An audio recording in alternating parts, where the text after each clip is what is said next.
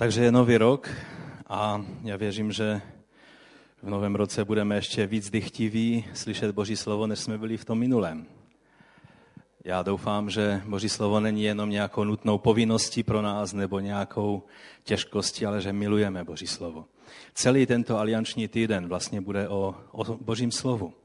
A proto já věřím, že je dobrý začátek, že dnes budeme mít eh, Boží slovo. Já věřím, že hojnost kterou pán pro nás připravil a která, která dnes bude možná řečena takovým trošku z úhlu pohledu, který nebývá běžný. E,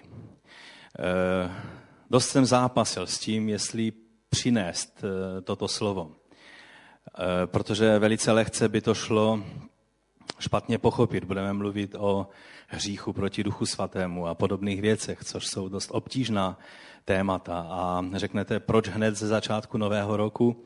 Eh, já vám to možná hned vysvětlím, protože se to dost týká eh, toho veršíku, který jsme si vytáhli pro, eh, pro tento rok. A týká se to toho tématu, kterém, o kterém jsme mluvili o svátcích. A to je, že Bůh naplňuje své slovo doslovně. Nejenom obrazně a abstraktně, ale v plnosti a doslova.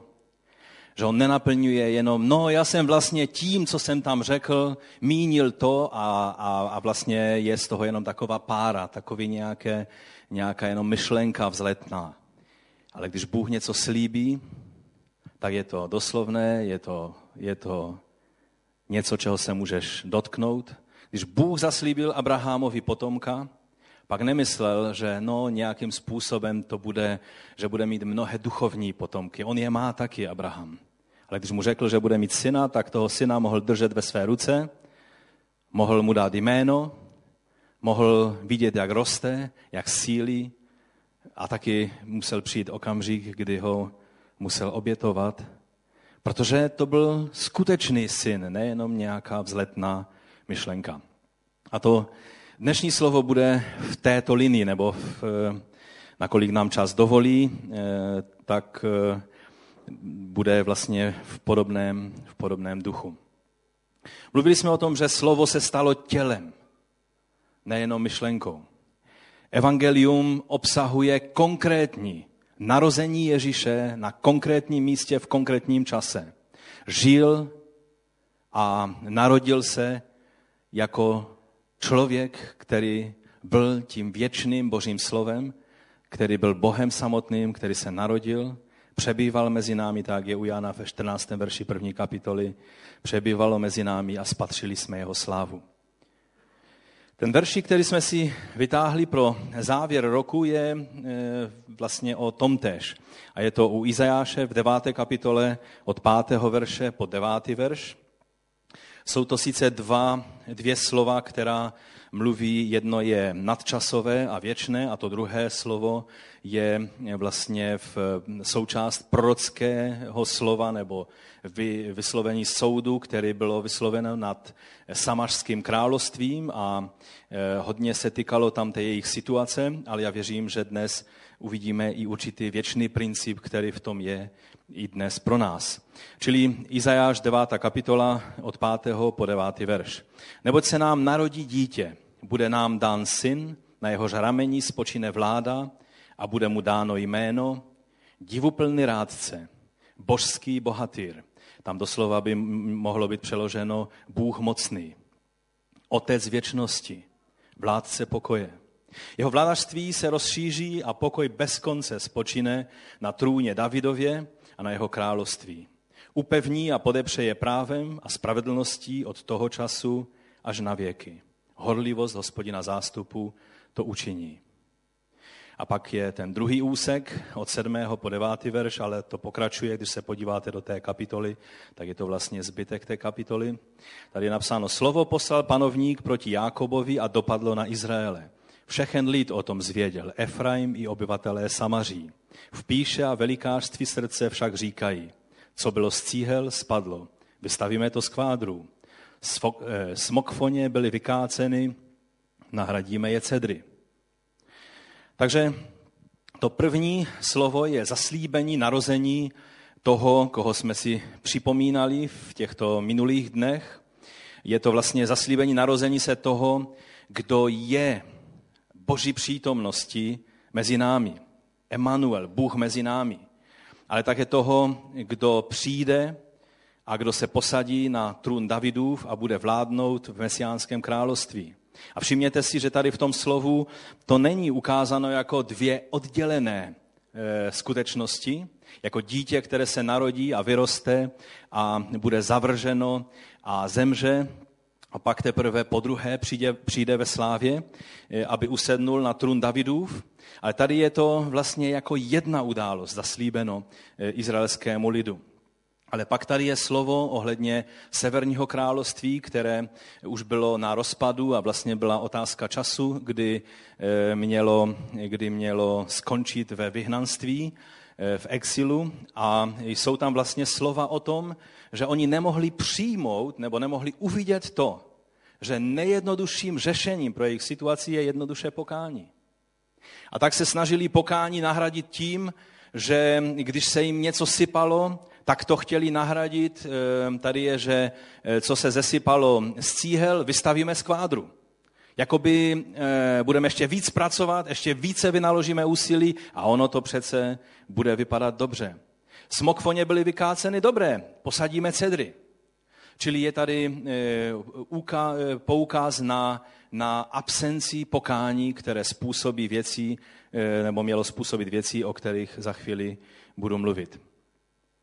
Čili toto je verši, který jsme si vytáhli. Je to takový zvláštní úsek Božího slova a e, my jsme pro tento rok e, rozdělili některé knihy biblické bratřím z rady a oni vybírali ty veršíky, nevím, nevím který bratr měl na starosti Izajáše proroka a rád bych třeba si s tím bratrem promluvil, jak vnímal to slovo nebo jak prožíval to slovo, když ho tam dal, protože je tu, je tu něco, co ukazuje na na boží věčný plán. A já bych, eh, já bych chtěl dnes eh, ukázat na některé principy, které, eh, které z tohoto slova vycházejí, které se týkají takového dost nevšedního pohledu na, na Ježíše a na vlastně jeho dílo a na věrnost Boží, jak on naplňuje svá zaslíbení doslova v plnosti a ne, že no vlastně víte, to jsem tím myslel a takhle vlastně je to to, co jsem eh, vám zaslíbil.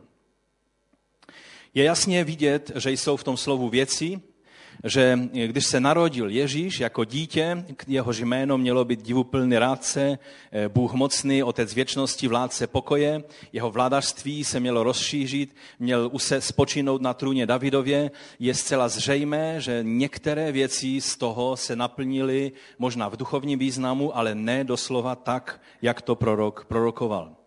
A můžeme mít otázku, no dobré, to, příč, to se příčí tomu principu, o kterém jsme eh, nedávno mluvili. Protože eh, když se podíváme do toho šestého verše, jsou tam věci, které se ještě zatím fyzicky nenaplnily.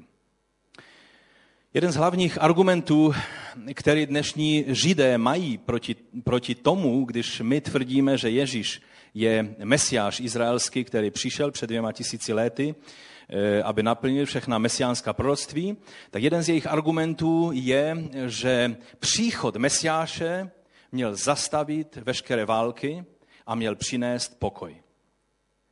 A jelikož příchod Ježíše nepřinesl pokoj, ale přinesl naopak ještě více válek, jelikož jeho příchod naopak způsobil to, že paradoxně lid, ke kterému přišel a kterému byl dán jako mesiáš, byl ve jménu kříže, ve jménu církve, ve jménu jehož jména, řecké, řeckého jména, eh, nebo řecké verze eh, eh, mesiášova jména, čili Ježíš Kristus.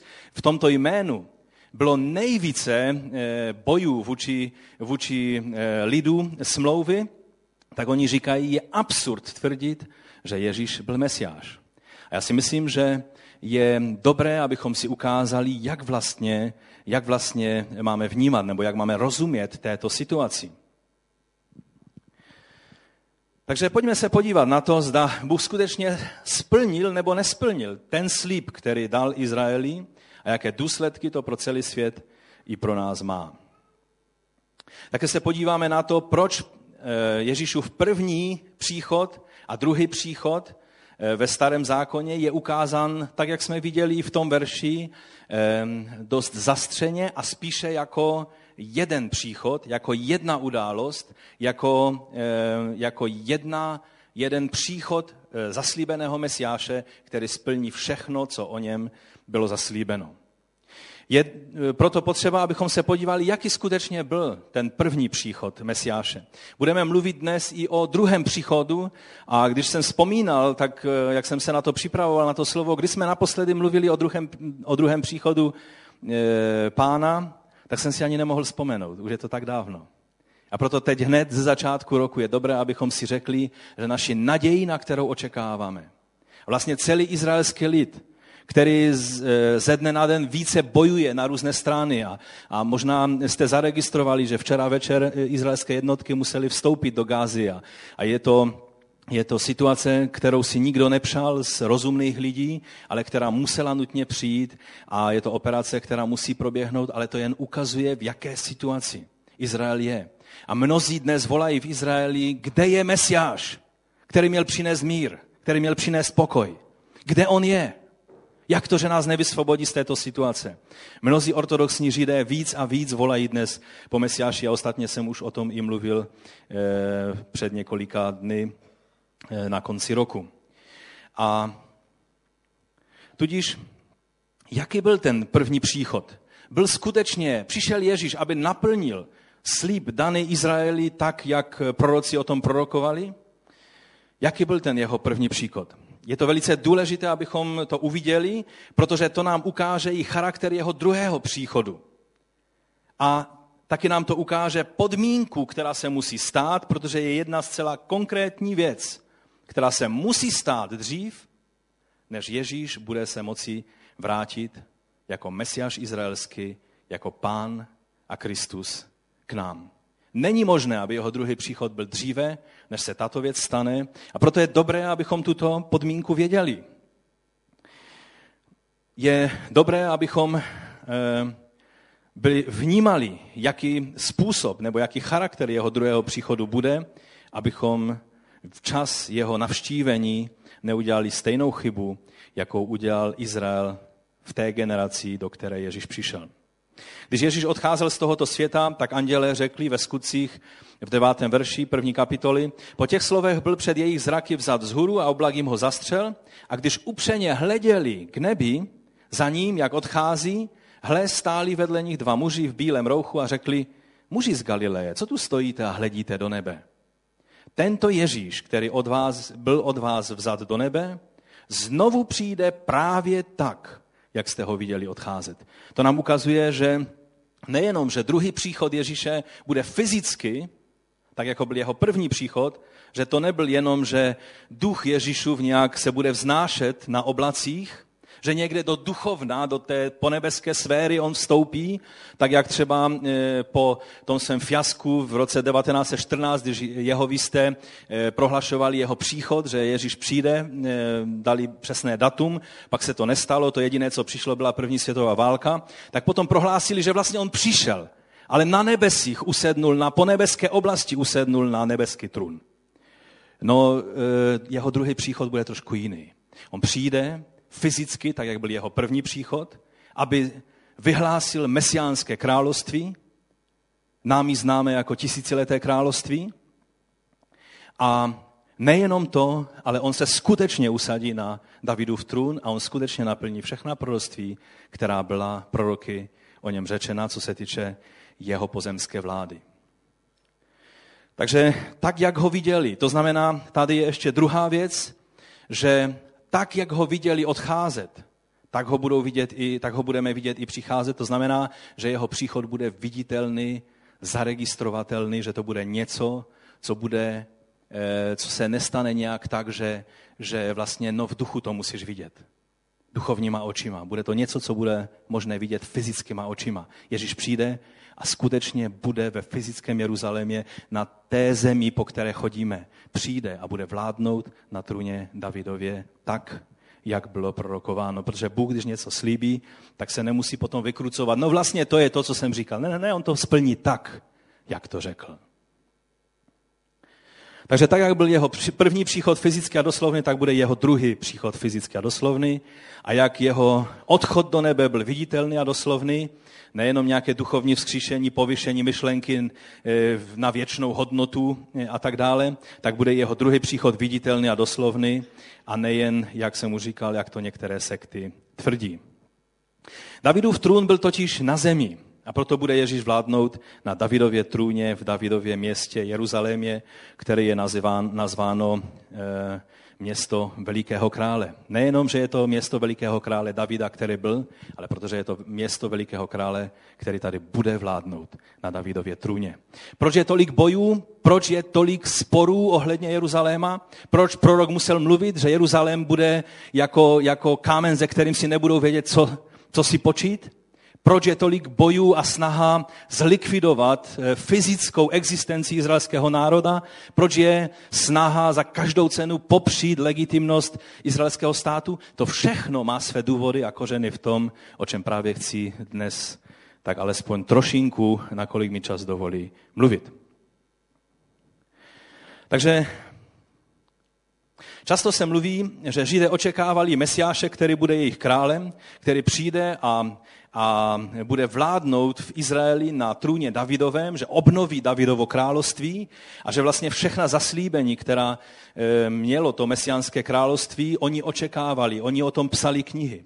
Oni a vlastně v Kumránu, když v roce 91 už konečně učenci, kteří měli k dispozici eh, kumránské svitky, když je dali na veřejnost, tak je možné, každý si je můžeme přečíst a vlastně zjistit, co všechno Židé toho prvního století věřili a jakým způsobem očekávali na Mesiáše. Měli přesna znamení, po kterých poznají, že Mesiáš přišel. A tudíž oni měli skutečně velice jasnou představu a často se mluví, že oni vlastně čekali něco úplně jiného a něco úplně jiného přišlo. Ono jsou určité prvky v tom pravda, ale ne tak docela. Když totiž Ježíš přišel, tak on naplnil do písmenka všechno co oni očekávali. Byl jenom jeden problém. Že oni nebyli schopní to strávit a přijmout, nebo lépe řečeno, eh, ti, kteří byli vůdci v Izraeli, nebyli schopni se s tím smířit. Eh, často se mluví, že oni očekávali fyzické království a on přišel jako trpící mesiáš, který, který eh, dal duchovní království. Není to tak úplně pravda. Ježíš přišel a přišel ze vším, co bylo o něm řečeno proroky. Když se podíváme na, na začátek eh, každého z evangelií, ale hlavně Matoušovo evangelium, jelikož bylo psáno pro Židy a bylo psáno z pohledu Židů, tak mnohem více je tam dbáno na tu určitou eh, chronologii toho, jak vlastně království Boží bylo hlásano a jakým způsobem eh, mělo přijít. A proto se budeme držet hlavně Matouše, je, když čteme, tak zjistíme, že e, Mesiáš Izraele, pán Ježíš, přišel a začal jednat přesně podle toho, co měl Mesiáš dělat. Před ním přišel ten, kdo měl mu připravit cestu. Přišel Jan, který tím úkolem, že měl hlásat pokání a přípravu cesty Mesiáše, tak byl největším z proroků starého zákona. Proto, protože měl tento nezastupitelný úkol že byl tím prekursorem nebo tím, který šel e, před ním, aby připravil cestu.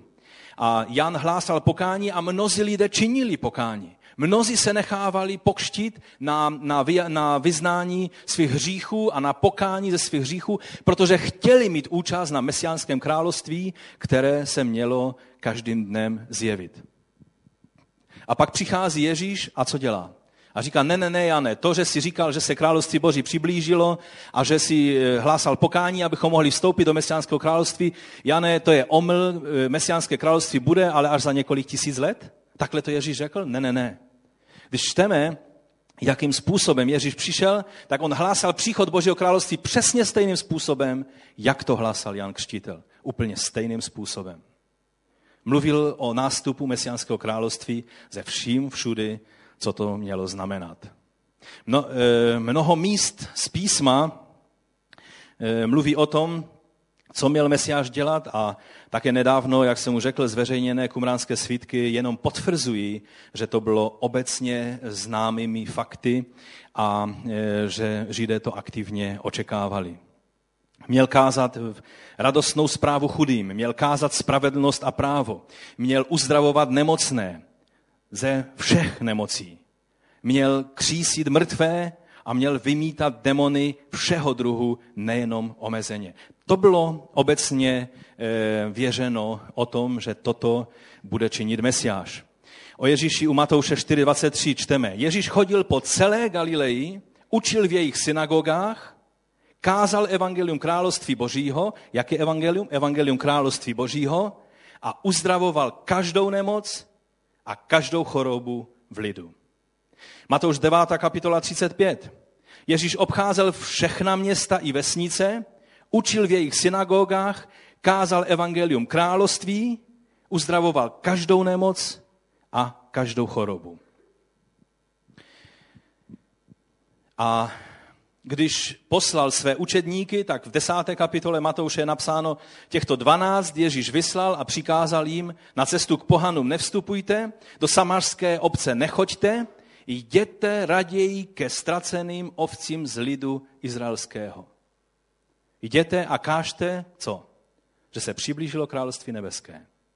Nemocné uzdravujte, mrtvé probouzejte k životu, malomocné očišťujte, to byla další věc, že malomocné mohl očišťovat jedině Mesiáš. Démony vymítejte, zadarmo jste dostali, zadarmo dejte. Ježíš učil a příkladem vrcholným je toho kázání nahoře, mesiánské zákony. On říkal, bylo vám řečeno, ale já vám říkám. On dával zpátky, tak jako mnozí učenci a zákonníci převrátili zákon a stvořili z něho nestravitelný systém, ve kterém se oni sami nemohli vyznat. Mesiáš přišel, aby dal zákon na správné místo.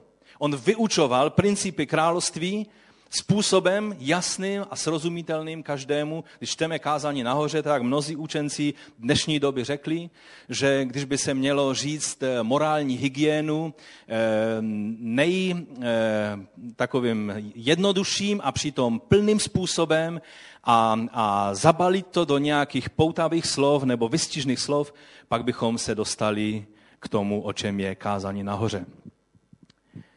Mluvil zpříma, bylo to možné eh, pochopit, bylo to možné rozumět.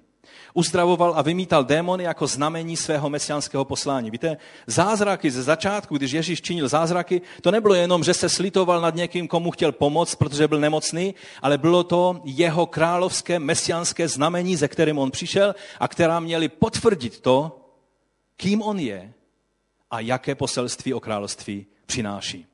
A proto uzdravoval každou nemoc a každou chorobu a vymítal démony. Čili bylo to, byla to znamení jeho mesianského poslání.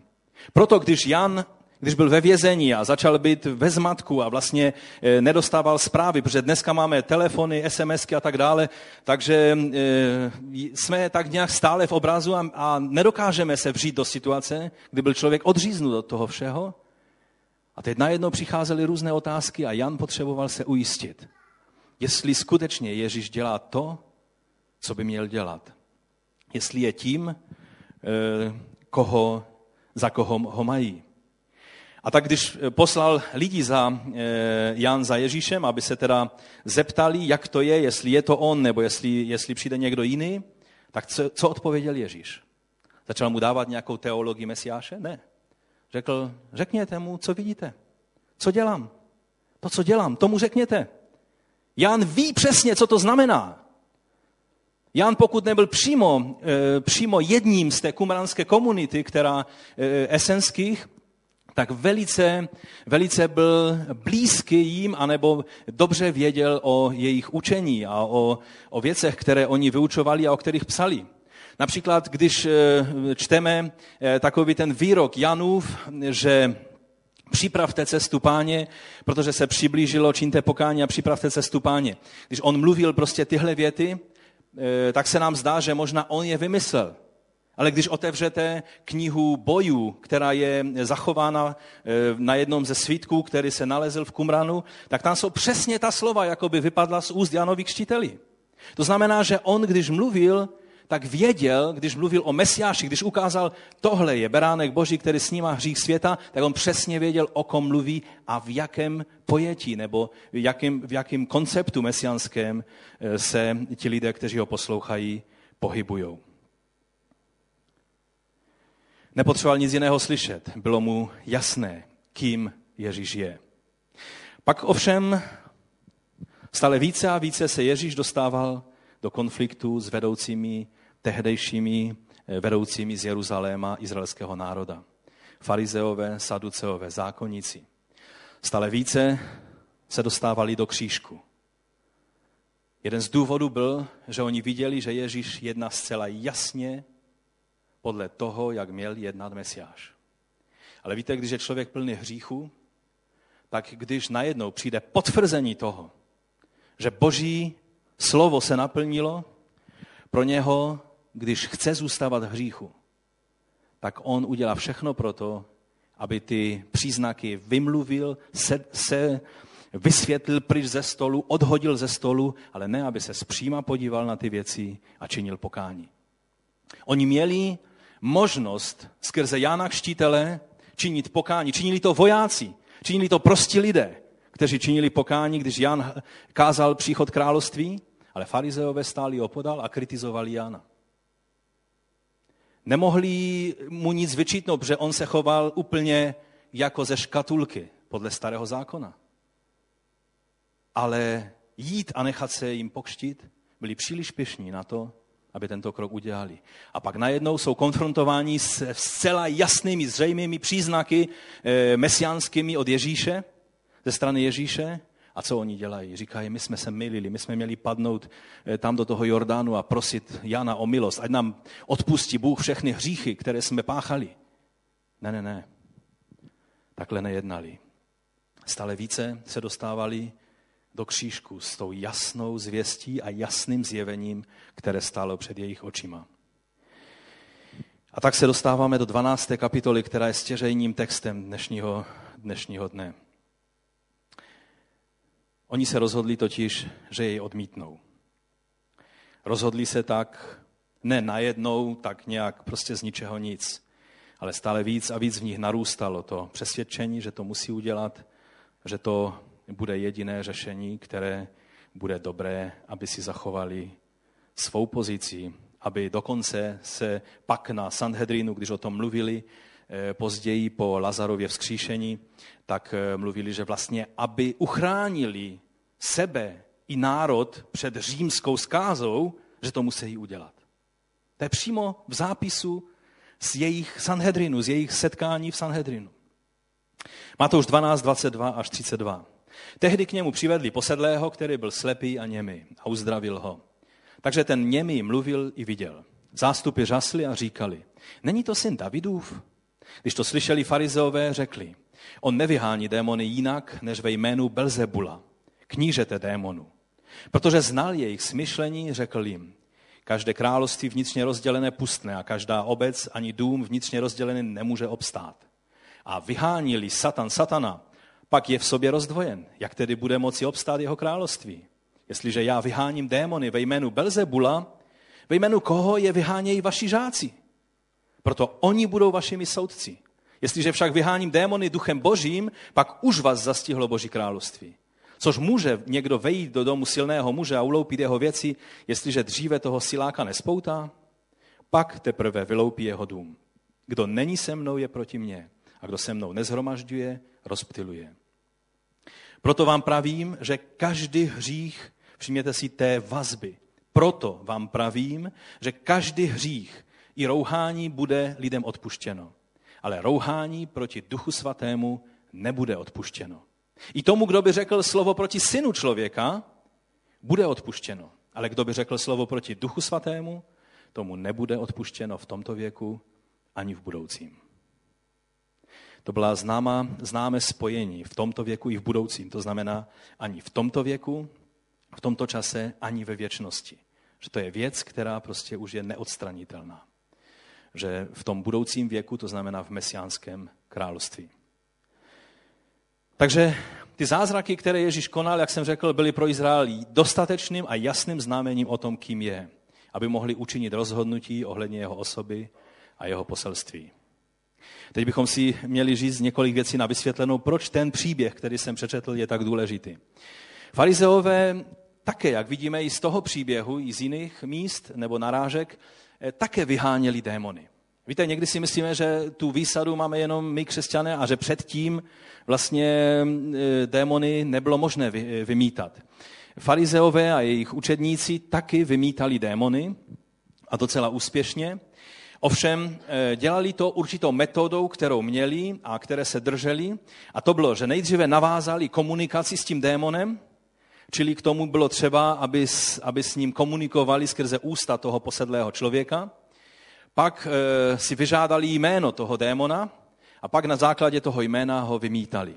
Je to způsob, který i pán Ježíš někdy používal, ale nebyl tím způsobem vázan. Víme, že když eh, vyhnal ty démony, které se jmenovaly legie, do prasat, tak předtím postupoval přesně podle tohoto schématu. Ale v některých situacích prostě takhle ne, nečinil. Nebyl tím vázan. A to právě bylo znamení, že má vyšší autoritu, že je mesiáš. To bylo jasné znamení. Protože farizeové oni měli jeden problém, že protože to byla metoda, kterou vymítali démony, tak oni nemohli, nebyli schopni vymítnout démona, který způsobil u člověka, že byl hluchoněmý a slepý. Protože když je člověk hluchoněmý a slepý, tak jak můžete s tím člověkem komunikovat? Čili ten člověk přestal fungovat jako komunikační médium pro Eh, toho, pro toho exorcistu nebo pro toho eh, farizea a proto z toho důvodu nebylo možné toho démona eh, vyhánět a oni věřili, že takový druh démonu bude schopen vyhnat jedině Mesiáš. A najednou přichází Ježíš a přinášejí mu hluchoněmého a slepého chlapce a on ho vysvobozuje. A najednou lidé si řekli, aha, už měli těch příznaků více. Ale tady si položili zcela otevřenou otázku. Není to syn Davidův? Co tím řekli, syn Davidův? To je jasné označení toho, není tohle Mesiáš, který usedne na trůn Davidův? A jelikož, jelikož eh, oni si položili tuto otázku a položili ji v přítomnosti svých autorit, Protože, víte, Židé byli velice lojálními lidmi vůči svým autoritám. Někdy nám připadají, že jsou takoví rebelové. Říká se, že kde jsou čtyři Židé, tam je šest názorů, nebo prostě tři Židé, tak pět názorů, nebo tak nějak se to říká a tak dále. To je sice pravda. Ale co řeknou zákonníci a učenci v písmu a farizeové, to bylo svaté. To oni brali za bernou minci. A oni šli za svými autoritami, a měli tu otázku, není tohle ten, na koho jsme čekali? Možná tam byli i lidé, kteří viděli Jana Kštítele, který řekl, ano, to je on. No a teď farizeové a e, vůdcové, a myslím, že Marek ukazuje, že to byli lidé v té situaci, kteří přišli z Jeruzaléma jako lidé, kteří už měli určitou politiku v té věci rozhodnutou. Byli to e, vedoucí lidé e, v lidu, kteří se rozhodli, že budou šířit určitou verzi toho, v jakém duchu Ježíš ty věci koná. Takže to nebylo takové, že to bylo příliš divné na to, aby, aby, aby viděli, aby, aby pochopili, co se to děje. No tak řekli, no toto nemůže člověk, to je určitě nějaký démon v tom. Ne, ne, ne. Mnozí lidé mají strach, jestli náhodou tím, že pochybovali o nějakých podivných, fanatických excesech, že si řeknou, to nemůže, nemůže být z Ducha Svatého. A někdo přijde a řekne, ty, ty, ty, pozor, bo zřešíš proti Duchu Svatému. Nelze zřešit proti Duchu Svatému tímto způsobem. Hned si ukážeme, co znamenal hřích proti Duchu Svatému. Tito lidé přišli a to, o čem čteme, to nebylo nějaké náhle rozhodnutí tady v 12. kapitole, už v 9. a dalších v těch místech tam jsou náznaky toho, že začali šířit tu zprávu, že on to dělá v moci Belzebula. A tak teď se dostali přímo, e, dostali výzvu, že, že museli se vyjádřit. Buď teda Mesiáše přijímají se všemi důsledky, které z toho plynou. Pokud řeknou ano, je to z moci boží, tak by další otázka lidí byla, ale tohle může dělat jedině Mesiáš. To chcete říct, že to je Mesiáš? Oni si toho byli vědomí, tak na to nebyli připraveni, aby ho označili jako Mesiáše. A říct jenom, ne, ne, ne, to není Mesiáš, tak museli přijít s nějakým vysvětlením toho, v jaké moci to činí, protože tohle měl činit pouze Mesiáš. A proto rychle přišli s eh, tím vysvětlením, které už vidíme, že se tu a tam objevovalo i předtím, že to činí v moci Belzebula, knížete démonů. Belzebul to byla židovská skomolenina eh, jména eh, božstva, které bylo v Babyloně, který se jmenoval Belzebub. A Belzebub znamenal pán královských paláců. Ale židé, jelikož samozřejmě Belzebub jim, jim byl trnem v oku, tak ho posměšně zesměšnili nebo prostě skomolili jeho jméno na Belzebula, což, znamen, což bylo pán much. A e, vysvětleno nebo vysvětlení na to je, že oni tím chtěli říct, že je to Bůh, který způsobuje nemoci u lidí, nebo že je to kníže temnosti, které způsobuje e, nemoci u lidí, protože e, mouchy a nemoci tak nějak se jim, jim souvisely. Oni souvisí dodnes, že?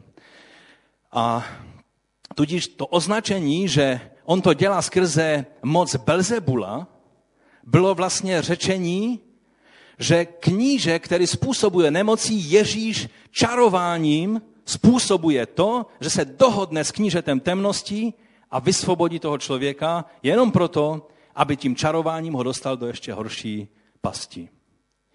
A tím vlastně, když toto vyslovili, tak nejenom, že dali vysvětlení na to, proč ho odmítají, ale taky vysvětlili, proč ho budou muset zlikvidovat, proč jediné řešení je zde smrt, protože ten, kdo se dopouštěl čarování, tak za to bylo jediné řešení smrt. Když byste hledali v Talmudu, kde se píše o Ježíši, tak jsou tam různé skomolené úryvky a ono nevíme přesně, jaké byly ty původní úryvky, protože Talmud je v pohybu a vlastně eh, tak nějak se utvářel a dopisovali se do něho různé, různé záznamy ještě i v stoletích už po Kristu ale některé náznaky tam jsou, že se tam mluví o člověku, který, eh, eh, kterého asi měli na mysli Ježíše, o kterém mluvili, že čaroval. Že vlastně ho museli eh, přední v Jeruzalémě zlikvidovat kvůli tomu, že čaroval, že provozoval čarování. No a tady to máme černé na bílém, že to bylo jejich vysvětlení. A teď se stala jedna věc.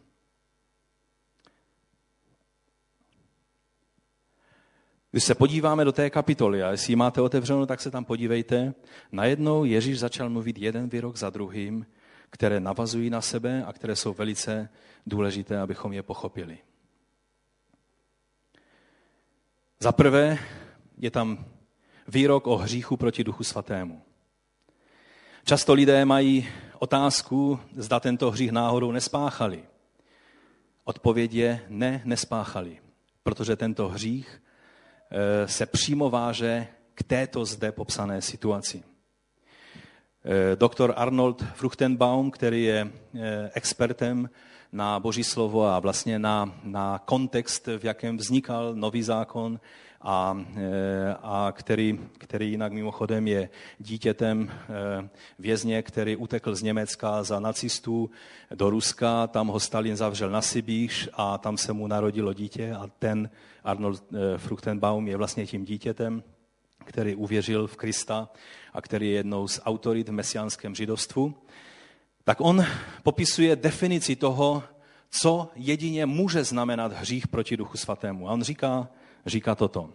Hřích proti Duchu Svatému je v tom, že Izrael jako národ odmítne Mesiáše, který je fyzicky přítomen v čase svého navštívení.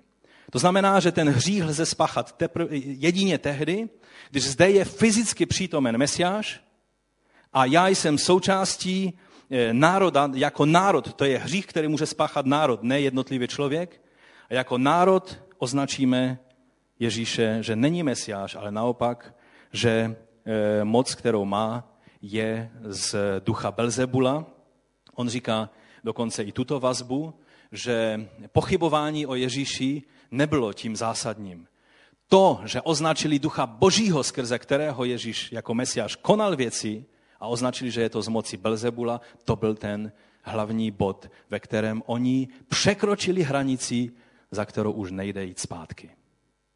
Všimněte si toho, eh, toho výrazu překročit určitý bod, od kterého už není návratu. Boží slovo nás totiž vyučuje o některých momentech, ve kterých se stane něco, co už nejde vrátit.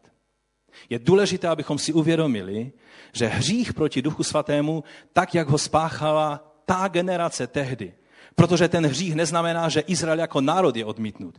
Tento hřích spáchala ta generace, která musela ponést plné důsledky toho, eh, tohoto hříchu. Čili eh, to je důležité, abychom si všimli, když Ježíš pak začíná ve svém slovníku velice často používat takový obrat toto pokolení, tato generace, toto pokolení, toto hříšné pokolení. Všimněte si, že on mluví o tom pokolení, které spáchalo tento hřích.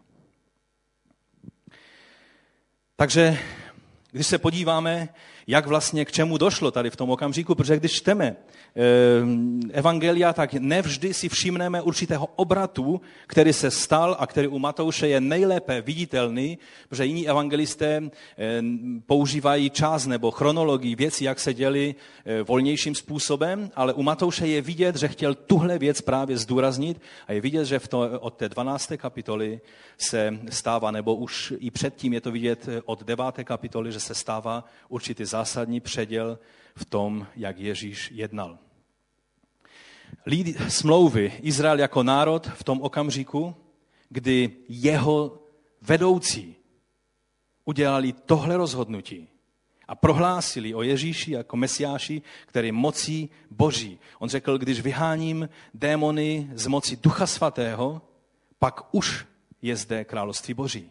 A vy říkáte, že je to z Belzebula. Pak oni v tom okamžiku překročili bod, nebo to nebyl jeden okamžik, to bylo prostě ten čas, ve kterém oni se rozhodli vědomě a zcela, zcela eh, prostě plánovaně odmítnout Ježíše i přes jasné znaky, které dostali, že on je mesiáš a že přišel nastolit mesiánské království. Čili oni překročili bod, ze kterého už není cesta zpátky. Důsledky, které jsou tím dány, už není možné odstranit a to je důležité si uvědomit. Když se taková situace stane, pak už žádné množství pokání není schopno odvrátit tuto situaci. Pak už může přijít pokání a ono je důležité a Bůh odpustí hřích, ale důsledky, které to nastartovalo, už se musí stát. To je princip, který je důležitý, že to řeknu tak na okraj, i do našeho života. Některé věci, které děláme, Bůh nám odpustí a jakoby nám dá možnost se vrátit do výchozího bodu. Ale někdy se stane, že i když se spamatujeme a začneme činit pokání, že jsme překročili určitý bod, za který už není návratu. A určité věci už se pak stanou, nehledě na to, jestli činíme pokání nebo ne. Bůh nám odpustí, jsme spasení, požehná nám, ale určité věci už se stanou, ať se děje, co se děje. To je velice důležitý princip, který je třeba, abychom v té situaci chápali. Tady se jednalo o celý národ, o tu generaci, Izraelců, kteří žili v době navštívení Mesiášem. Tato generace Izraele, a zdůrazňuji, jedná se o tuto generaci, která žila tehdy, a pouze o tuto generaci.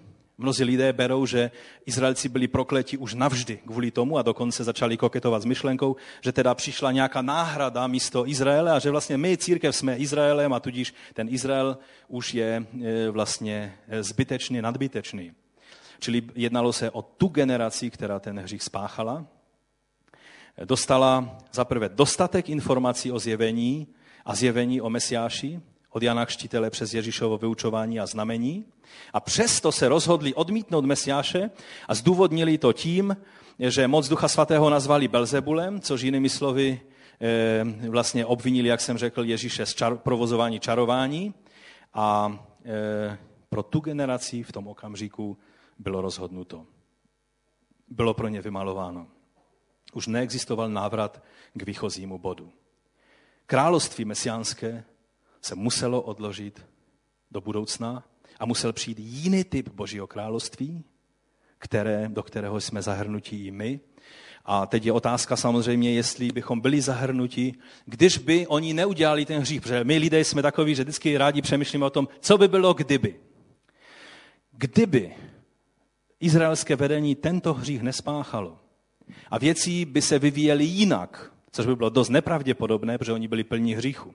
Ale když by činili pokání u Jána Kštítele, byli připraveni a přijali Mesiáše, pak jedna věc by se stala. Zcela určitě Ježíš by byl ten, který by nesl hřích celého světa. Jeho smrt by ovšem u toho by neasistovali Židé, Izraelci, ale naopak by byli kněží nebo by byli nástroji, kteří by nesli evangelium a nesli vlastně království, mesiánské království do celého světa. Oni od počátku byli povoláni. Izraelský národ byl povolán jako kněžský národ, jako národ, který měl být lidem, který měl nést světlo pohanům. Ta kapitola 9 v Izajáši začíná tím, že lid v temnotám uzří světlo. To byl ten plán. Takhle se to mělo stát. A samozřejmě římané, ti by byli vždy ochotní eh, jakéhokoliv mesiáše popravit. A e, jak by bylo, kdyby to bylo, samozřejmě my nejsme schopni říct, protože to nevíme. Ale zcela jisté je, že by e, lid izraelský nemusel procházet těmi všemi věcmi, kterými musel projít a které vlastně ještě neskončily a jejichž důsledky ještě vidíme až dodnes. Takže překročili určitý bod, ze kterého už není cesta zpět. A to učinila ta generace, která spáchala hřích proti Duchu Svatému. Jediný možný hřích proti Duchu Svatému. A proto, když někdo za tebou přijde a řekne, víš, já mám takové po nocích nespím a, vždycky se zbudím a uvažuji, jestli jsem nespáchal hřích proti Duchu Svatému, tak mu řekni, obrať se na druhou stranu a spí klidně, protože si nespáchal hřích proti Duchu Svatému. Protože nebyl si schopen spáchat hřích proti Duchu Svatému. Samozřejmě jsou hříchy, které mají své důsledky a o tom zase někdy jindy budeme mluvit eh, podrobněji, abychom si ukázali, ale tento hřích, tak jak je tady popsán, není možné, aby, eh, který není možné odpustit ani v tom věku, ani v příštím, ten může, mohla spáchat pouze generace Izraele, která byla navštívena fyzicky Mesiášem. Taky od té chvíle už nebylo možné pokání z toho. I když by Sanhedrin vyhlásil tak v Ninive, že budou činit pokání a že budou prostě ležet v prachu a v popelu, věci už byly dány do pohybu. Už bylo možné pouze individuální pokání jednotlivých lidí, a my víme, že to se dělo. A poštol Pavel je toho nejlepším příkladem. Tisíce kněží a zákonníků, kteří přijali Pána Ježíše jako mesiáše, jako spasitele, jsou toho důkazem. Ale byla to individuální rozhodnutí a nerozhodnutí jako národa, které by umožnilo nastartování, eh, nastartování mesiánského království.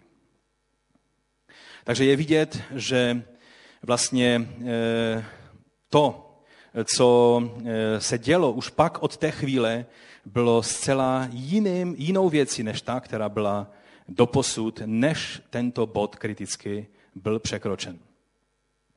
Od té chvíle je možné vidět změnu v jednání Ježíše. Už nečiní znamení pro Izrael, ale odpovídá ve svém jednání na víru jednotlivců, kterých uzdravuje, který koná věcí, které už nejsou znamením před Izraelem, ale které jsou znamení pro ty, kteří věří. Už nehlásá nástup mesianského království, ale přikazuje učedníkům a lidem, kteří viděli jeho mocné skutky, aby naopak o tom mlčeli. Možná se vám zdalo divné, jak to, že jednou Ježíš nejdříve hlásal o tom, jděte a kážte všem vesnicím a ve všech městech, přiblížilo se království boží.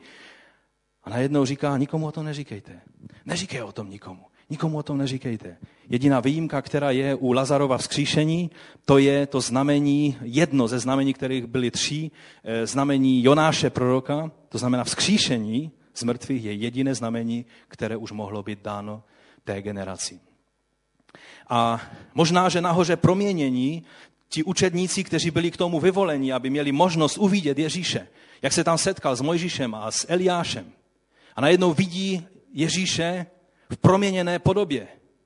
A já si tak říkám, jestli neviděli náhodou to, co by měl možnost vidět celý Izrael a nakonec i celý svět, pokud by nastalo, a co uvidí samozřejmě celý svět, až nastane mesiánské království.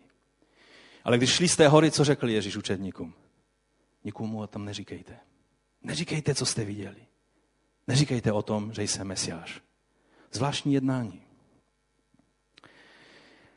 Pak vidíme, že začal vyučovat v podobenstvích a když se učedníci divili a říkají, proč mluvíš tak zastřeně, tak zakrytě k ním. Kázání nahoře nebylo zastřené, zakryté, bylo jasné jak facka. A on říká, mluvím, protože oni nesmějí pochopit, co mluvím. Vám je dáno pochopit, protože oni byli ti, kteří uvěřili. To byli jednotlivci, kteří byli vyvoleni k tomu, aby dál nesli evangelium tímto jednotlivým, individuálním způsobem od člověka k člověku.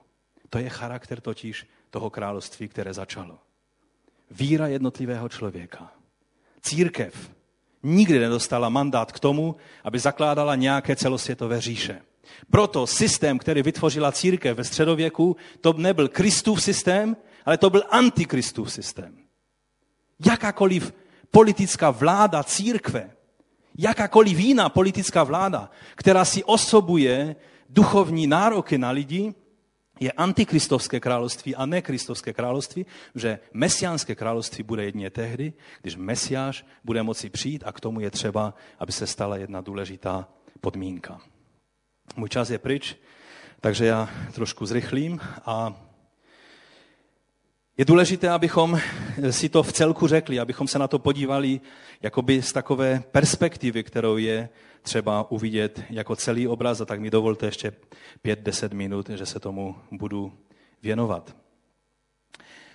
Takže začal vyučovat v podobenstvích a učedníkům to v soukromí vysvětloval. Pak dále v té kapitole, když se podíváte, tak je tam výrok o závažnosti slov. Je tam řeč, že ze svých slov budeme, eh, budou, budou mít důsledky naše slova. A jde tam hodně daleko v těch věcech, můžete si to doma prostudovat. Je to velice závažné. On jako by chtěl farizeum ukázat, slova mají moc. To, co jste řekli, to, co jste rozhodli, to, co jste tady vyjádřili, to, co jste nakukali těm lidem do hlav, to bude mít důsledky. To nejde jenom mávnout a říct, no, slovo se řeklo. Takhle to někdy říkáme. No, slovo se řeklo, teď toho vždycky namluvíme, ale to nesmíš brát tak vážně. Mě zarazilo a lekl jsem se toho, když jsem si uvědomil, jak Ježíš vzal vážně rozhodnutí farizeů a zákonníků. Jak kosmické, jak věčné důsledky, obzvlášť pro národ Izrael, tahle slova měla. A pak tam mluví zvláštní věc o znamení proroka Jonáše. To je 38. 42. verš. Tehdy mu na to řekli někteří z zákonníků a farizeů, mistře, no my chceme od tebe vidět znamení. To, že jim ukazoval znamení celou dobu předtím, to jako by nebylo. On však jim odpověděl, pokolení nebo generace zlá a spronevěřila si hledá znamení, ale znamení mu nebude dáno, leč znamení proroka Jonáše.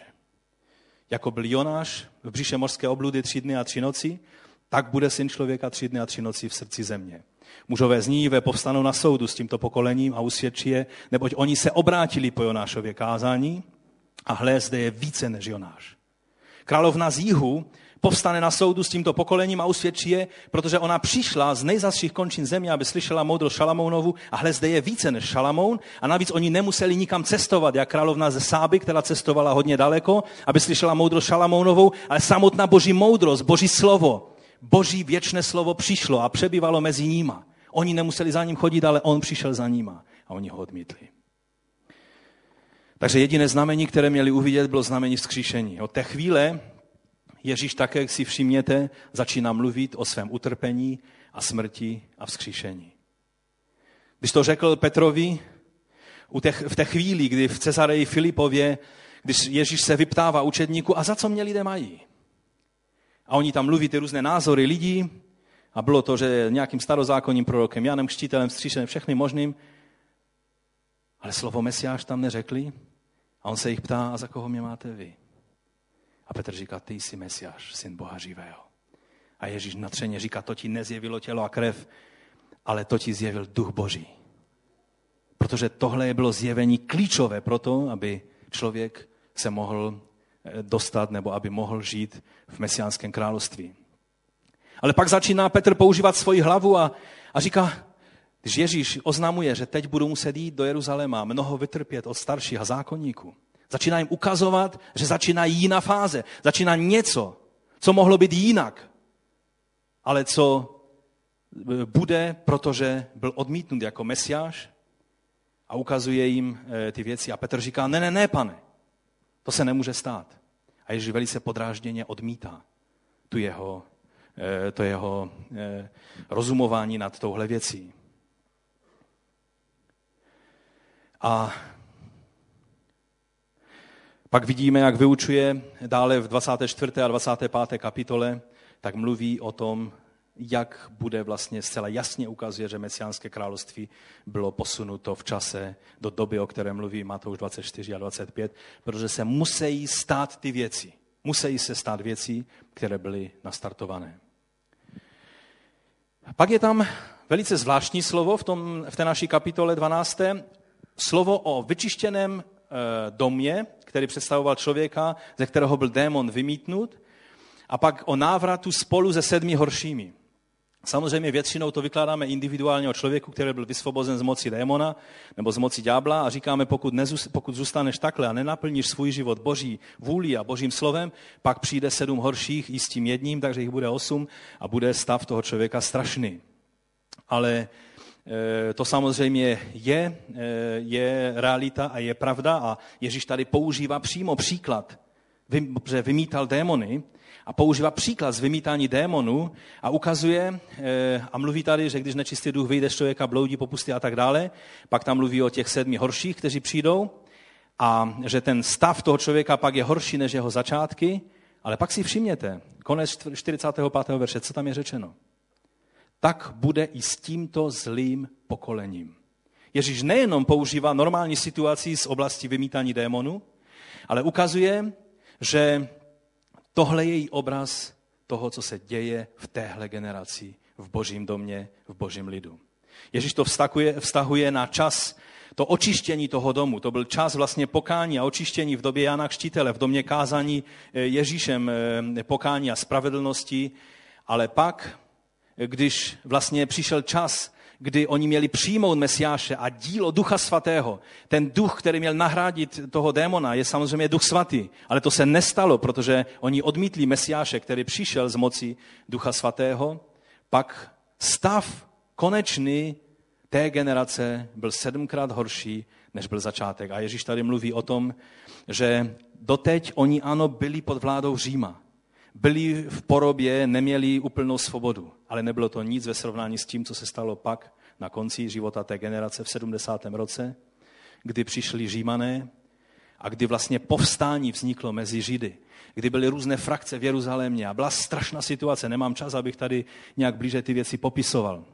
Ale konec toho byl, že celé město i chrám byl zničeno že vlastně Židé byli vyhnáni v konečném důsledku z Jeruzaléma. Že vlastně ta generace zaplatila strašlivou cenu, protože věci se daly do pohybu. Když se překročí bod, ze kterého už není návratu, sebe větší pokání, sebe větší snaha napravit věci, už ty věci nezastaví, oni se stanou, ale Bůh nám dá milost, tak jak dal těm, kteří uvěřili, tak jak dal každému člověku, i tomu nejjednoduššímu, který uvěřil.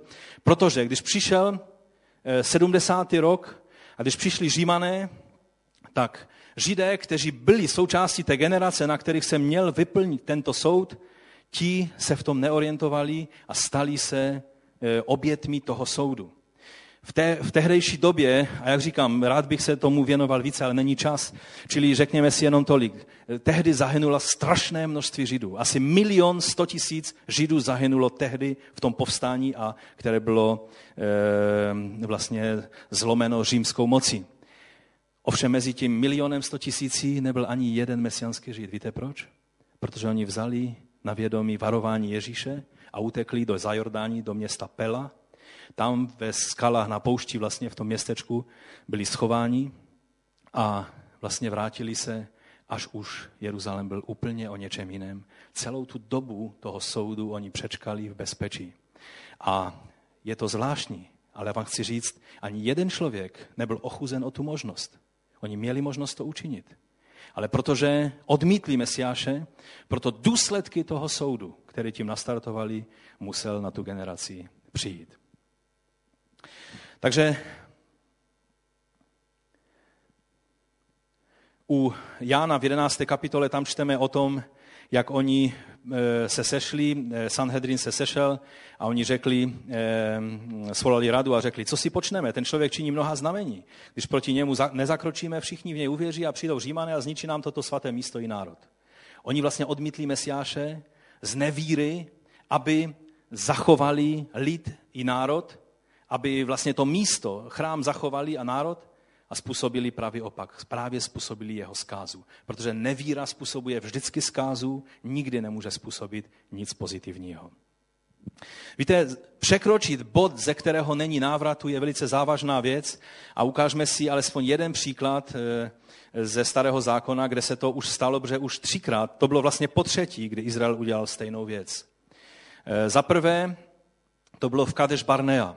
A já věřím, že známe starý zákon a že víme, že Izraelci vlastně putovali skrze Sinaj nahoru směrem ke Kanánu a teď měli vstoupit do Kanánu a přišli do místa Kadeš Barnea a tam odsaď Mojžíš celý natřený posílá 12 zvědů do té kanánské země a oni tam šli a viděli ty všechno dobro a viděli přesně, že Bůh co udělal? To, co zaslíbil, to jim dal. Nedal jim jinou zemi, dal jim přesně to ovoce té země. Oni řekli, skutečně ta země je oplivající medem a mlekem. Přinesli hrozen, který museli nést dva chlapi, hrozen, jeden hrozen, dva chlapi museli nést na, na holí, protože byl tak velký.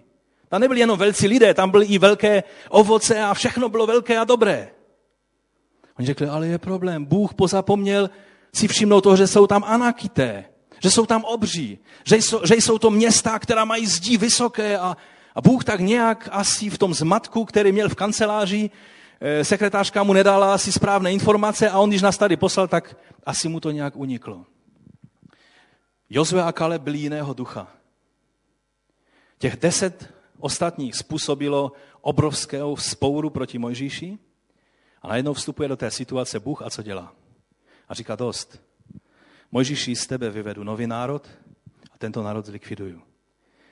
A Mojžíš teď vysvětluje Bohu, Bože, představ si, co řeknou egyptiané. Bože, představ si, co řeknou ty okolní národy. Bože, to nemůžeš udělat. To je tvůj národ. Ty jsi ho vyvedl, ty jsi, ho, ty jsi své jméno spojil s tímto lidem. Cokoliv se stane tomu lidu, bude to, bude to obraz o tobě. A Bůh se jenom usmíval, protože to přesně chtěl slyšet od Mojžíše. Když by uslyšel, no pane, konečně si na to přišel, že já jsem tady ten správný člověk a ta chátra, ta nestojí za nic. Mojžíš byl dobrý pastýř. A teď tam je řečeno, řečena jedna věta. Bůh řekl, přijímám tvou přímluvu. Odpouštím. A co to znamenalo? Dobré, obracíme list, takže ještě jednou. Jdeme do Kanánu? Ne. Oni překročili bod, ze kterého už není návratu. A Bůh jim zavelil čelem zad. Tam je Rákosové moře. 40 let budete chodit po téhle poušti, až vaše kosti zbělají na té poušti. A teprve další generace, ta generace, o které jste říkali, oni v životě si nezažijou, ne, neužijou nebo neprožijou zaslíbenou zemi, protože to jsou naše děti a ty tady zahynou na té poušti. Proč z nás vyváděl z Egypta? Ty děti, o kterých jste to mluvili, vstoupí, ale vy ne pro vaši nevíru. A oni se dali do pláče a činili pokání. A říkali, bože, teď už všechno chápeme, my půjdeme, my půjdeme bojovat, hned zítra jdeme bojovat proti těm Amalekovcům, kteří jsou nejblíž. A vyskočili a běželi do boje. To si všechno přečtěte, to je v Levitikus, tam někde si to najdete. A šli do boje, nebo v numery to je, myslím. A, a vyšli do boje a co se stalo? A Mojžíš jim říká, už je pozdě. Přestaňte s tím. Teď už zase máme jiný příkaz. Půjdeme zpátky. Teď poslechněte Boha v tom, co vám řekl, protože jste překročili hranici. A oni, ne, ne, jdeme bojovat. Šli bojovat a co se stalo? No byli pokoření před svým nepřítelem. Do Kanánu nevstoupili. No a pak pokorně se otočili zpátky a šli tam, kam je poslal Bůh. To bylo poprvé. Po druhé se podobná věc stala v době králů v Izraeli a v Judsku, když byl králem Manaše, nebo Menaše, nebo Manases, záleží podle překladu, to byl syn Hiskiaše, krále, on dělal takové věci, že králové kolem něho nedělali tak špinavé věci, jako dělal právě tento král. A pro výstrahu Bůh ho nechal zavléct, dali mu kruh do nosu a jako nějakého bíčka ho vedli až do Babylona za ten kroužek v nose. Ale on tam plakal a činil pokání. Ale v té chvíli Bůh už řekl, v době, kdy Manase hřešil, tak Bůh dal výrok o tom, že bude lid i Juda, nejenom severní království, ale i Juda půjde do zajetí babylonského. A on tam činil pokání a vrátil se zpátky. Bůh mu dal možnost se vrátit zpátky a ještě královal. A obrátil se a udělal spoustu dobrých věcí.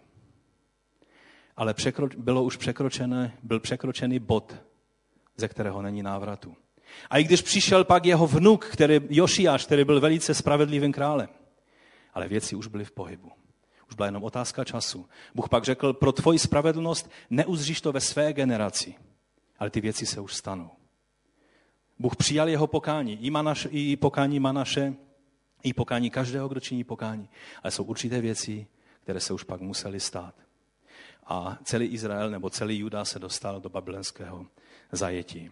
Čili teď už to bylo po třetí. A tak na závěr, co se musí stát, aby se Mesiáš vrátil? Odmítnutí Mesiáše tou generací se stalo to, že Boží království fungovalo na jiné rovině, v srdci těch, kteří věří. Najednou Ježíš začal vyučovat o království Božím v srdci. O království, které je v životě jednotlivého člověka. A mesiánské království pro národ, pro lid izraelský bylo odsunuto až do určitého času, který si teď ukážeme. Toto je charakter, jak jsem řekl, Božího království v církvi. A proto církev tímto způsobem má toto království kázat, eh, vést a žít a neusilovat o jiného druhu království, o nějaké pseudo-mesiánské království, které by ovládlo tento svět.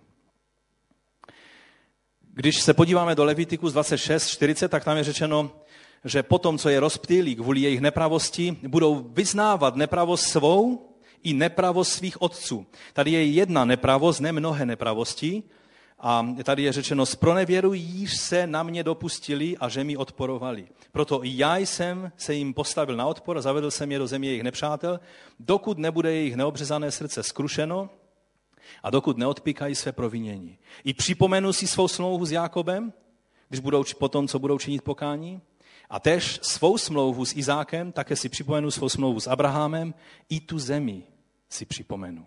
My žijeme v té době.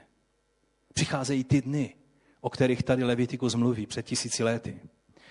Ta nepravost je tady v, jednotlivém, v jednotném čísle a měli, e, budou muset činit pokání i za nepravost otců, za ten hřích, který tehdy udělali ta generace, když Ježíš přišel. Musí přijít pokání, které spáchala ta generace otců. E, přijde nová milost, nová šance, kdy Bůh té nové generaci, dnešní generaci vlastně dává tuto možnost. A my žijeme velice blízko té doby.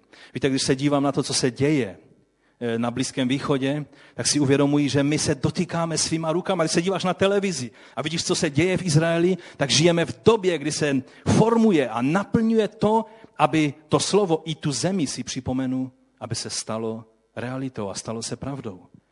Když bylo napsáno v eh, proroctví Ezechiele v 37. kapitole, nejdříve to budou kosti, pak obrostou masem, pak to bude mít formu člověka a pak najednou přijde duch boží a všechno to povstane do mocn, jako mocná armáda v mesiánském království. My žijeme v tom, jak se to formuje, jak se dějou ty věci. Zachariáš v 12. kapitole mluví známe slovo, ale na dům Davidův, na toho, jenž sídlí v Jeruzalémě, vylejí ducha milosti a proze po smilování. Budou vzhlížet ke mně, kterého probodli. Budou nad ním naříkat, jako se naříká nad smrtí jednorozeného, budou nad ním hořcelkát, jak se hořcelká nad prvorozeným. Víte, probuzení v Izraeli způsobí, že to dosáhne i autority Izraele. I ty duchovní autority, které dnes ještě stále čerpají informace z Talmudu a říkají si, teď Ježíš to byl jenom nějaký pomatený člověk prvního století, najednou uvidí, že to byl ten, koho ta generace, která spáchala hřích proti Duchu Svatému, se všemi důsledky, které padly na tu generaci. Přijde jednou generace. A možná, že už mohla přijít před tisícem let, já nevím. To vám neodpovím. Ale my žijeme v době, kdy všechny příznaky ukazují, že ta generace přichází, která tyhle věci prožije. A vlastně, jestli se to stane najednou, spíše se to stane tak, že více a více lidí, protože po celé 2000 let mnozí Židé přijímali Mesiáše, poznávali Ježíše, ale byli to individuální, jednotliví lidé. I když jich byly tisíce, dnes jich jsou možná statisíce. Tenhle proces bude sílit, až dojde k odvolání toho, co udělala ta generace. Až dojde k e, činění pokání za nečistotu nebo za, za hřích, který spáchala ta tehdejší generace.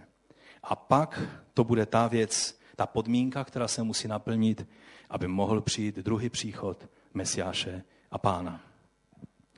Zachariáš mluví, budou nad ním naříkat, jak se naříká nad smrti jednorozeného, budou nad ním hořcelkát, jako se hořcelká nad prvorozeným.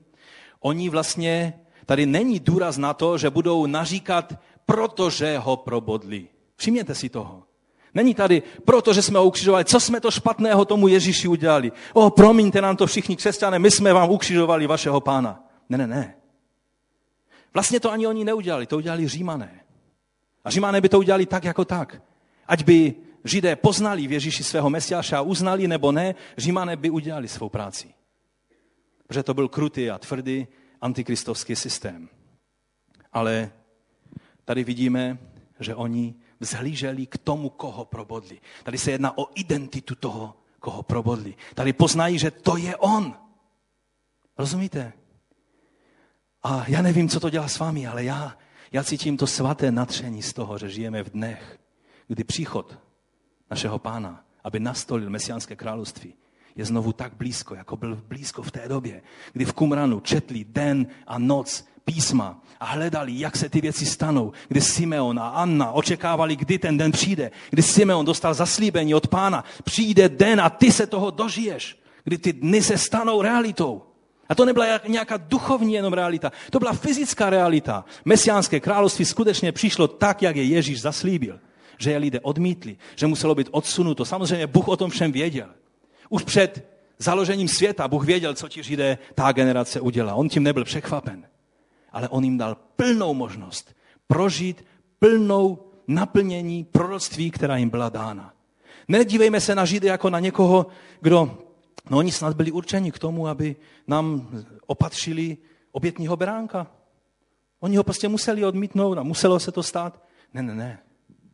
Ježíš přišel ze vším, s čím Mesiář měl přijít. A my žijeme v té době, kdy ty věci se stanou. A tam je pak u Zachariáše psáno velice, organiz, to pokání bylo organizované, to nebylo jenom něco spontánního, to bylo něco velice organizovaného. To muselo být organizováno autoritami Izraele. A tehdy teprve, až se toto stane, přijde druhý příchod, tehdy začne nový mesiánský věk. Bude totiž splněna ta podmínka, o kterou jsem vám na začátku říkal, kterou pán Ježíš dal, když oznamoval soud nad tou první generací. A my čteme u Lukáše ještě dvě slova a pak už zakončíme. Lukáš 19.41. Když už byl blízko a uzřel město, dal se nad ním do pláče. Mluvíme o Jeruzalému. A řekl, kdybys poznalo v tento den i ty, co vede k pokoji. Avšak je to skryto tvým očím, protože překročili bod ze kterého už není návratu. Přijdou na tebe dny, kdy tvoji nepřátelé postaví kolem tebe val, obklíčí tě, sevřou tě ze všech stran, srovnají tě se zemí a s tebou i tvé děti nenechají v tobě kámen na kameni, poněvadž si nepoznalo, ten důvod je, poněvadž si nepoznalo čas, kdy se Bůh k tobě sklonil, nebo jinými slovy, den tvého navštívení, kdy Mesiáš se fyzicky stal v Izraeli realitou podle toho, jak to Bůh zaslíbil. A u Matouše, Matouš popisuje pak v 23. kapitole od 37. verše takto. Jeruzaléme, Jeruzaléme, který zabíjíš proroky a kamenuješ ty, kteří byli k tobě posláni. To nebylo totiž poprvé, co se e, vedení židovského národa takhle seklo. Kolikrát jsem chtěl zhromáždit tvé děti, tak jako kvočna zhromážďuje kuřátka pod svá křídla. A nechtěli jste. Ale hle, váš dům se vám ponechává pustý. Neboť vám pravím, pustý dům, do kterého nepřišel duch svatý a mesiáš, znamená, že sedmkrát horší věci se stanou. Pamatujete na to slovo. Váš dům se vám ponechává pustý, neboť vám pravím, že mě neuzříte od nynějška až do chvíle, do které chvíle? Do chvíle, kdy řeknete požehnaný, který přichází ve jménu hospodinově. Toto slovo, nemáme čas, abychom dělali nějakou studii na to téma, ale bylo to zcela jasné, nebo je to zcela jasné mesianské pozdravení toho, kdo je na trůně Davidově. Požehnaný, který přichází ve jménu hospodinově. Bez splnění této podmínky není možný druhý příchod. Druhý příchod bude v té generaci, která toto učiní. A ta otázka, proč ďábel se tolik snaží Izrael zlikvidovat, proč se snaží Jeruzalém e, zlikvidovat nebo z něho učinit úplně něco jiného, jenom proto, že on ví, že den je krátký. A že když se mu podaří zlikvidovat Izraele, ať to byl Hitler, ať to byl kdokoliv jiný, pokud se mu podaří zlikvidovat Izraele, pak druhý příchod není možný. Ale já vám chci říct tajemství, no, no to není tajemství. O tom je celé Boží slovo. Bůh bude mít konečné slovo v této věci. Ty věci se stanou. Izrael pozná, koho probodl, pozná, že je to Ješua, jejich mesiáš, který přišel a v plnosti naplnil vše, co měl naplnit, ale ta hříšná, skažená generace ho odmítla, čímž zamezili možnost, aby mesiánské království začalo za jejich dnů ale pro nás to, co se stalo špatné, tak jako u Josefa, když ho bratři odmítli, Bůh si to použil jako požehnání pro celý svět. Rozumíte? My jsme součástí toho požehnání. Ono by to přišlo jinou cestou. Ono by to přišlo skrze, nebo skrze ruce židovského národa jiným způsobem. Ale přišlo by to k nám. Ale Bůh i tu jejich chybu si použil k tomu, že nás do toho plánu zahrnul. Tebe i mě. Ale pak přijde znovu ještě jedna šance. A to je ta dobrá zpráva pro nás. Když jsme upřímní a hledáme. Ano, ta generace převrácená musela zaplatit celé důsledky toho, co učinili, že překročili bod, ze kterého není návratu. Ale dnešní generace Izraelců, kež by jim Bůh dal milost, aby tohle slovo se ze Zachariáše mohlo naplnit v jejich životě, tohle, co řekl Ježíš, aby se mohlo naplnit, aby tím se odblokovala možnost, že druhý příchod Mesiáše bude možný. Povstaňme k modlitbě.